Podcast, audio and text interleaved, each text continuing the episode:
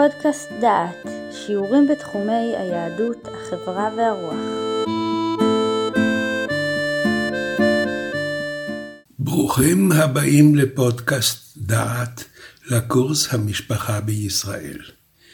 הגענו לפרק התשיעי של הקורס, ובפרק זה נזמין את הפרופסור שולמית ולר מאוניברסיטת חיפה לשוחח על הנושא ממריבה להשלמה בתקופת המשנה והתלמוד.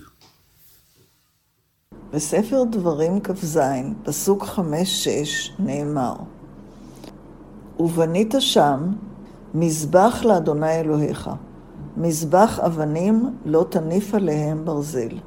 אבנים שלמות תבנה את מזבח אדוני אלוהיך. על פסוקים אלה אומר המדרש בספר הקדושים י"א-ח' הרי הוא אומר אבנים שלמות, אבנים המטילות שלום. והרי הדברים קל וחומר. ומה האבנים שאינן לא רואות ולא שומעות ולא מדברות, על ידי שמטילות שלום בין ישראל לאביהם שבשמיים, אמר הכתוב, לא תניף עליהן ברזל. אדם שמטיל שלום בין איש לאשתו, בין משפחה למשפחה, בין עיר לעיר, בין מדינה למדינה, ובין אומה לחברתה, על אחת כמה וכמה שלא תבואנו פורענות. המדרש פותח את רשימת המיועדים להשכנת שלום בשלום בין איש לאשתו.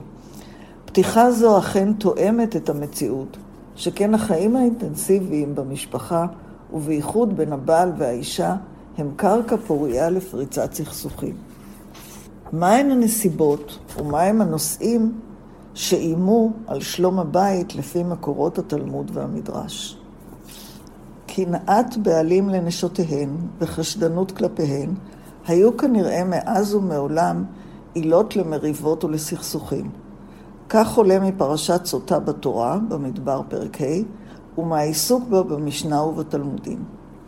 מכמה סיפורים בתלמוד ובמדרשים עולה שהצורך של גברים להפגין שליטה בנשיהם גרם להם להציק להן ולנהוג כלפיהן בתוקפנות בנסיבות שונות. אחד הסיפורים העוסקים בעניין זה מובא בירושלמי סוטה א', הלכה ד', או דף ט"ז, עמוד ד'. אני קוראת את תרגומו של הסיפור כדי להקל. רבי מאיר היה רגיל לדרוש בבית הכנסת של חמת כל ליל שבת, והייתה שם אישה אחת רגילה לשמוע קולו. פעם אחת איחר לדרוש.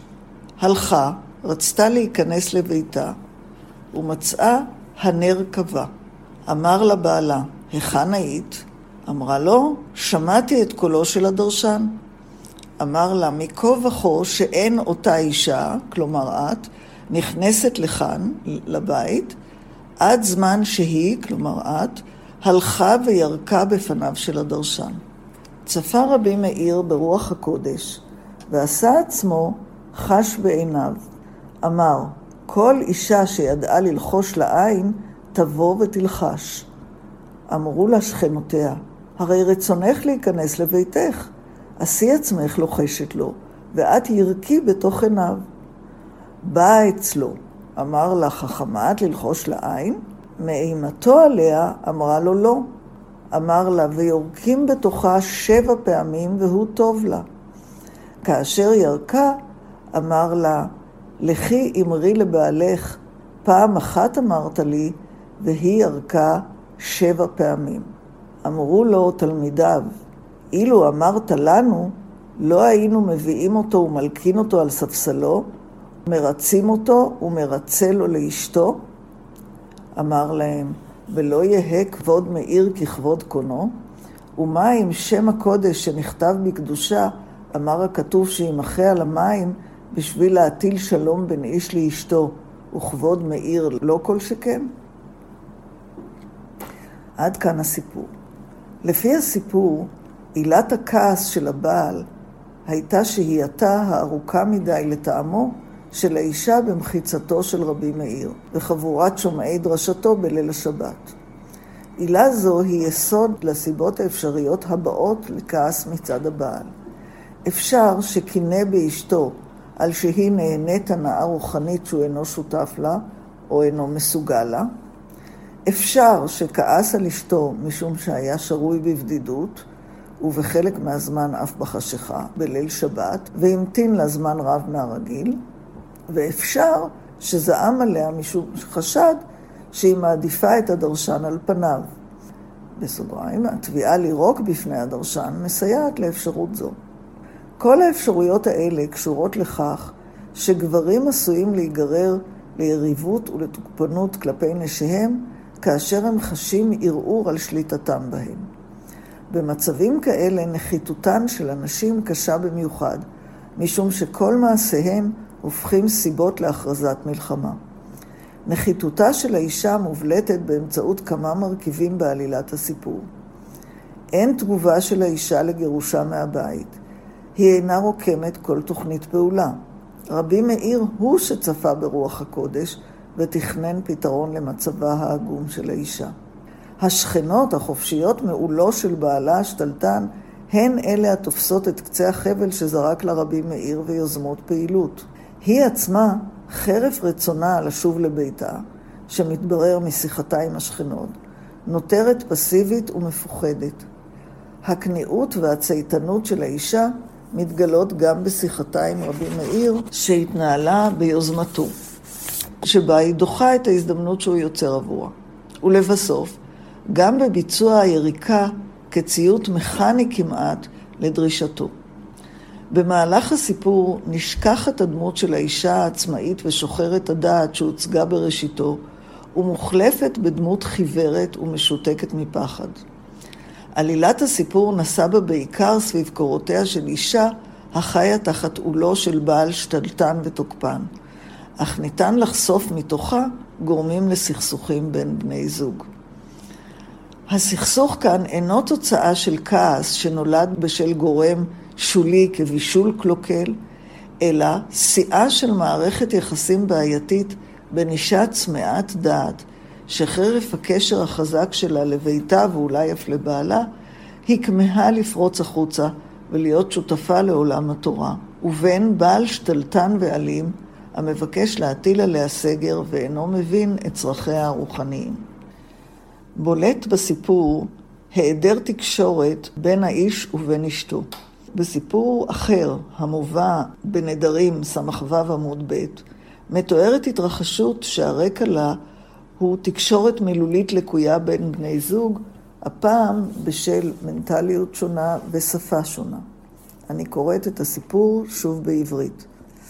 אותו בן בבל שעלה לארץ ישראל, נשא אישה, אמר לה, בשלי לי שני טלפיים, בשלה לו שני עדשים, רתח עליה.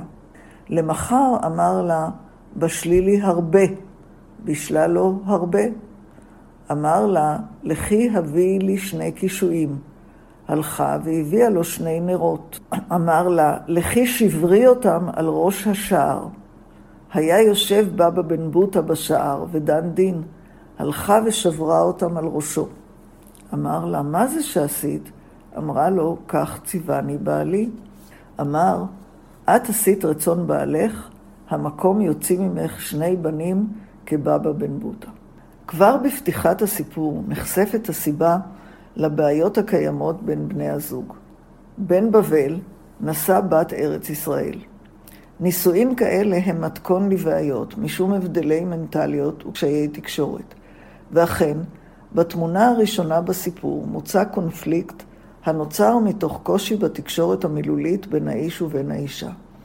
נראה שמפאת השוני בהגיית מילים, הבינה האישה את המילה טלפי כעדשים, אבל הבעל התכוון לבשר טלפיים. ואילו היה מתכוון לעדשים, היה הוגה טלופחי. אולם, משהצטרפו בעיות השפה וההגייה לרצונה הנחוש של האישה לעשות את רצונו של בעלה ולדייק בכמות שביקש תרי, שניים, התבלבלה זו לחלוטין, ועשתה מעשה מוזר. בישלה לו שני גרגירי עדשים. הבעל מצידו יכול היה לחייך לנוכח בעיות השפה וההבנה של אשתו הצייתנית, ולהסביר לה את טעותה. אולם הוא נמלא כעס ומתנהג באדנות כלפי אשתו הכנועה. בתמונה השנייה שאירעה לפי הסיפור למחר, יש שלושה שלבים שבכל אחד מהם מתואר ציווי של הבעל וביצועו השגוי ביד האישה. תחילה הוא מצווה עליה שתבשל לו כמות גדולה. רש"י מסביר שאמר הרבה כדי למנוע אותה מהבלבול שאחז בה כשאמר יום קודם שניים. שוב, שמח הבעל על הגיונה של אשתו בעניין הכמות, ושוב נכשל. פעם נוספת גבר רצונה של האישה לקיים בדייקנות את רצון בעלה על ההיגיון, ושוב ביצעה את הציווי בדקדקנות של שוטים. ביום זה לא הסתפק הבעל ברתיחה כביום הקודם, אלא מצא דרך שונה לטפל באשתו, שלא נחנה בהיגיון, ולא יכלה לפעול מדעתה.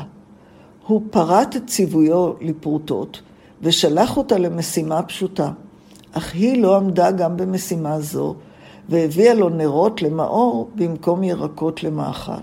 את דרישתו האחרונה של האיש מאשתו ניתן להבין בשני אופנים שונים, ולפי כל אחד מהם היחסים ביניהם רחקו מרחק רב מיחסי כבוד ורעות. אפשר שהאיש נהפך אדיש ליכולת ההבנה של אשתו, ודבריו לחי ושברי אותם על ראש הדלת מביעים זלזול ושאט נפש, אך אפשר שיתמלא עליה חמאה, ודבריו מביעים שיא של שליטה והתעמרות. בין כך ובין כך, השלבים השונים המתארים את פקודותיו ואת תגובותיה, מציירים מסכת יחסים בין אדם שתלטן ומהיר חמאה, ובין אישה כנועה ואחוזת אימה, שהיעדר תקשורת לשונית ותבונית מגדיל את הנתק ביניהם. התמונה האחרונה, שבירת הנרות או המנורות על ראשו של בבא בן בוטה, מבטאת את האבסורד שאליו עשויה להגיע מערכת יחסים כזו. ייתכן שתגובתו של בבא בן בוטה באה ללמד שהבין כי בנסיבות הקיימות אינו יכול לשפר את התנהגותו של הבעל או את ההבנה ואת יכולת העמידה של האישה. על כן כל שיש באפשרותו לעשות הוא לעודד את האישה האומללה המצויה במצב אבסורדי וחסר מוצא, ולתת לה תקווה שחרף האומללות של נישואיה תהיה בהם ברכה של פרי בטן משובח. על פי הסיפורים שהוצגו, ניתן לזהות גורמים לסכסוכים בין בני זוג הקשורים להתנהגותם של גברים, וגורמים הקשורים להתנהגותן או לתגובתן של נשים. הגורמים הקשורים להתנהגות של גברים הם אי שביעות רצון מתפקוד האישה, בתפקידים שהגבר סבור שעליה לבצע בשבילו, חשש מעצמאות יתר של האישה ומיכולתה להיות שותפה להוויה שאינה בשליטתו, קנאה באישה וליקויים בתקשורת עם האישה. הגורמים הקשורים להתנהגותן או לתגובתם של נשים הם ליקויים בתפקוד ובביצוע המטלות בבית, התנהגות עצמאית ושמירה על מרחב פרטי, כניעה מוגזמת עד כדי ביטול עצמי שבאורח פרדוקסלי פוגעת בצורך של הבעל בשליטה, ופחד משתק. ומהסיבות לסכסוכים בין איש לאשתו, נעבור לשיטות להשכנת שלום בין איש לאשתו. המקורות הקדומים ביותר שמהם ניתן ללמוד על תפיסת התנאים בעניין מהות השלום בין איש לאשתו ועל שיטותיהם להשכנתו, הם מדרשי ההלכה הדנים בפרשת סוטה, בספר במדבר, פרק ה'. התורה עוסקת באישה שבעלה קינא לה, וחשד בה שנאפה, אך אין בידו עדות לכך שאכן עשתה זאת. אישה כזו דינה להיות מובאת אל הכהן כדי לעבור מעין בדיקה להוכחת חפותה, או לחילופין חטאה. התורה מציגה בדיקה שהכהן מבצע באישה. האמצעי המשמש בבדיקה הוא מים קדושים, שמעורבים בהם עפר מקרקע המשכן וחומר הספר שבו נכתבו העלות, הקללות. החכמים צירפו לשתיית המים המערערים, שתכליתה הבלבדית על פי התורה היא בדיקת האישה בידי שמיים, תכליות נוספות, והן הפחדת האישה כדי שתתוודה במקרה שאכן נאפה מחד גיסא, והרגעת הבעל המקנא כדי שיוכל להמשיך לחיות עם האישה במקרה שלא נאפה מאידך גיסא. על פי התורה מסמל עירובם במים של עפר הקרקע של המקדש ושל המילים הכתובות במגילת הקנאות את העובדה שאלוהים עצמו בודק את האישה. על פי החכמים, הדבר המשמעותי דווקא מחייתם של אלו על ידי המים. מחיית שם על ידי המים משמעה לשמש מופת לבעל המקנא. כך יש למים המערערים תפקיד כפול, שנוסף לתפקידם העיקרי בדיקת האישה. א', לפייס את הבעל על ידי הוכחת חפותה של אשתו, ב', לעודד את הבעל לדון קל וחומר בעצמו ממעשה הקדוש ברוך הוא בעניין ויתור למען השלום. ובלשון המדרש, גדול השלום, ששם שנכתב בקדושה נמחה על המים מפני השלום, בשביל להטיל שלום בין איש לאשתו. שתיית המים המערערים הוסבה אפוא בידי החכמים, ועיקרה אינו עוד בדיקת האישה הנואפת היוצאת חייבת במבחנה, אלא בדיקת האישה שלא נאפה היוצאת זכאית במבחנה. אך טבעי בעיני החכמים שיש לרצות ולפייס לא את האישה שכלפיה הופנה חשד השווא, אלא את הגבר החשדן. הלקח לאדם מהתנהגות הקדוש ברוך הוא עולה בפירוש מדברי רבי מאיר הנאמרים בסוף הסיפור שהובא קודם ממסכת סוטה בירושלמי. אני מצטטת, ולא יהיה כבוד רבי מאיר ככבוד קונו, ומה עם שם הקודש שנכתב בקדושה, אמר הכתוב שימחה על המים בשביל להטיל שלום בין איש לאשתו, וכבוד מאיר לא כל שכן. נראה כי דברים אלה מבטאים תפיסה מפוכחת, המקשרת בין אידיאל מוסרי גבוה ובין המציאות, מעוותת ככל שתהיה, וכך מקנה לו כוח מעשי. תפיסה מפוכחת זו של החכמים גורסת כי הדרך היעילה להתמודדות עם שינוי לרעה ביחסו של גבר לאשתו היא פיוסו ושיקום כבודו הפגוע. אין ספק שדרך זו אינה שוויונית, ופעמים רבות אינה עושה צדק עם אנשים, אך מכל מקום היא מאפשרת להן ולילדיהם להמשיך לקבל את החסות הכלכלית של בעליהן, ובו בזמן מפחיתה את המצוקה הנפשית שבה היו נתונות, אילו היו ממשיכות לחיות במחיצת בעלים מקנאים, חשדנים או שונאים. מכל מקום, לפי הסיפור בסוטה, על פי גרסת הירושלמי, סוגריים, יש גרסה נוספת בויקרא רבה ט"ט, ששם הדברים שונים לחלוטין. מכל מקום, על פי גרסת הירושלמי, רבי מאיר סבר כי כדי להטיל שלום בין איש ובין אשתו, שומה עליו ליצור לאישה הזדמנות לרצות את בעלה, ריצוי מושלם, אף מעבר לזה שזה תבע ממנה. חד זמן אמרת לה, והיא רקיקה שבעה זמנים. לעומת זאת, תלמידיו ביטאו גישה שונה לחלוטין. תלמידיו שראו במעשה שבו מחל על כבודו ביזוי התורה, סברו כי הגישה הנכונה לבעל שהיה איש ריב ומדון, היא להלקות אותו על ספסלו. לפי דבריהם, אסור היה לרבי מאיר לבזות את עצמו כדי לאפשר לאישה לרצות את הבעל, ולא זו בלבד, אלא שאסור היה לרצותו כלל. זאת ועוד, צריך היה להביאו באמצעות שימוש בכוח לכלל הבנה שהוא האמור לרצות את אשתו ולפייס אותה. לפנינו אפוא שתי שיטות מנוגדות עקרונית. השיטה האחת דוגלת בהיעתרות לגחמותיו של הבעל ובפיוסו במחיר של מחילה על כבוד המפייס, והשיטה האחרת לעומתה פוסלת מכל וכול היעתרות לרצון הבעל ודוגלת בהפחדתו ובהעמדתו על חומרת מעשהו, אפילו באמצעים משפטיים ובאמצעים פיזיים. בשני קובצי מדרש ארץ ישראליים מתקופת האמוראים מוצגות שיטות מעניינות להשכנת שלום בין איש לאשתו, המבוססות על הדדיות ואינן גורסות ריצוי ופיוס, או לחילופין ענישה של הבעל בלבד. השיטה הראשונה מוצגת בפסיקתא דרב כהנא, בדברי רבי שמעון בן לקיש, לעולם לא תהא מצוות העומר קלה בעיניך, שעל ידי מצוות העומר הקדוש ברוך הוא משים שלום בין איש לאשתו. הדה דכתיב, והביא האיש את אשתו אל הכהן, והביא את קורבנה, במדבר ה-15. רבי שמעון בן לקיש מתבונן מזווית ראייה מקורית בהליכה המשותפת של הבעל המקנא ואשתו אל הכהן, הנאמרת בפרשת סוטה. לפי ראייתו, מטרת השיתוף של הבעל בהבאת הקורבן היא לגרום לו להתקרב לאשתו.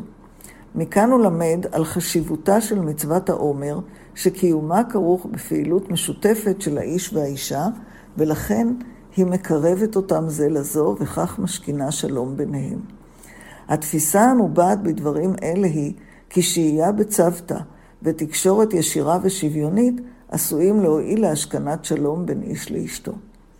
בויקרא רבה מובא מדרש של פסוקים בספר קהלת פרק י"ב, המתארים מה קורה לגוף האדם בזקנתו. המדרש רומז לאמצעי נוסף או לשיטה נוספת להשכנת שלום בין איש ובין אשתו. בקהלת י"ב חמש נאמר, גם מגבוה יראו וחתחתים בדרך, וינאץ השקד, ויסתבל החגב, ותפר האביונה, כי הולך האדם אל בית עולמו, וסבבו בשוק הסופדים. חמשת הביטויים הראשונים בפסוק הם ביטויים מטאפוריים, המתארים שינויים שונים המתרחשים בגוף האדם בימי זקנתו. הביטוי החמישי, ותפר האביונה, הוא ביטוי סתום. יש המפרשים את המילה כנגזרת מהשורש א', ב', ה', ופירושה תיאבון, ולפי זה, ותפר האביונה, פירושו תיאבונו של האדם הזקן מופר ובטל. יש המפרשים את המילה כשם של פרי מתוק או חריף מאוד, ולפי זה הביטוי עניינו שתחושת הטעם הקיצונית בין מתוק ובין חריף מופרת ובטלה אצל האדם הזקן. אולם, המדרש בויקרא רבה מפרש את המילה אביונה במשמעות תאווה, ודורש שהיא התאווה המטילה שלום בין איש ובין אשתו, מופרת לעת זקנתו של האדם. לפי המדרש, סבר רבי שמעון בן חלפתא כי תשוקה מינית היא אמצעי חשוב לפיוס ולהשכנת שלום בין איש ובין אשתו. אמצעי זה, שעניינו קרבה והדדיות, שונה מהאמצעים שהוצגו בסיפורים הקודמים, שעניינם ריצוי של צד אחד על חשבון הצד השני. לסיכום, מתוך מקורות התלמוד והמדרש, ניתן לזהות שלוש גישות לפתרון מריבות וסכסוכים בין בני זוג ולהשכנת שלום ביניהם. הראשונה מתבטאת במעשיהם ובדבריהם של רבי מאיר ובבא בן בוטה. שיטה זו גורסת כי כניעה של האישה לבעלה, או סיפוק פתרון פסיקתי שייתן מענה לדרישתו ויאפשר את ביצוע גחמותיו, הם מתכון מובהק להשכנת שלום בין איש ובין אשתו. השיטה השנייה מתבטאת בתגובת תלמידי רבי מאיר למעשה רבם לפי גרסת הירושלמי סוטה. שיטה זו גורסת שיש להימנע מלהיענות לדרישות הבעל. אדרבה, יש להעמידו על טעויותיו באמצעות הפחדה מילולית ואף באמצעות ענישה פיזית.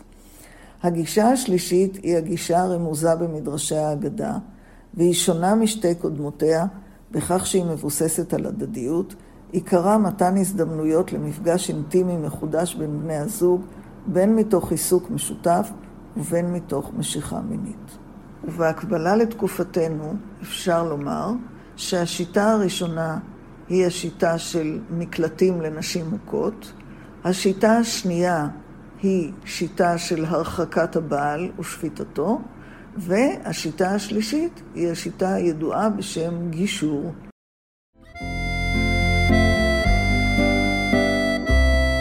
שמעתם שיעור מתוך הקורס המשפחה בישראל, מאת פרופסור יהודה איזנברג. את הקורס המלא וקורסים נוספים תוכלו לשמוע באתר דעת במדור פודקאסט.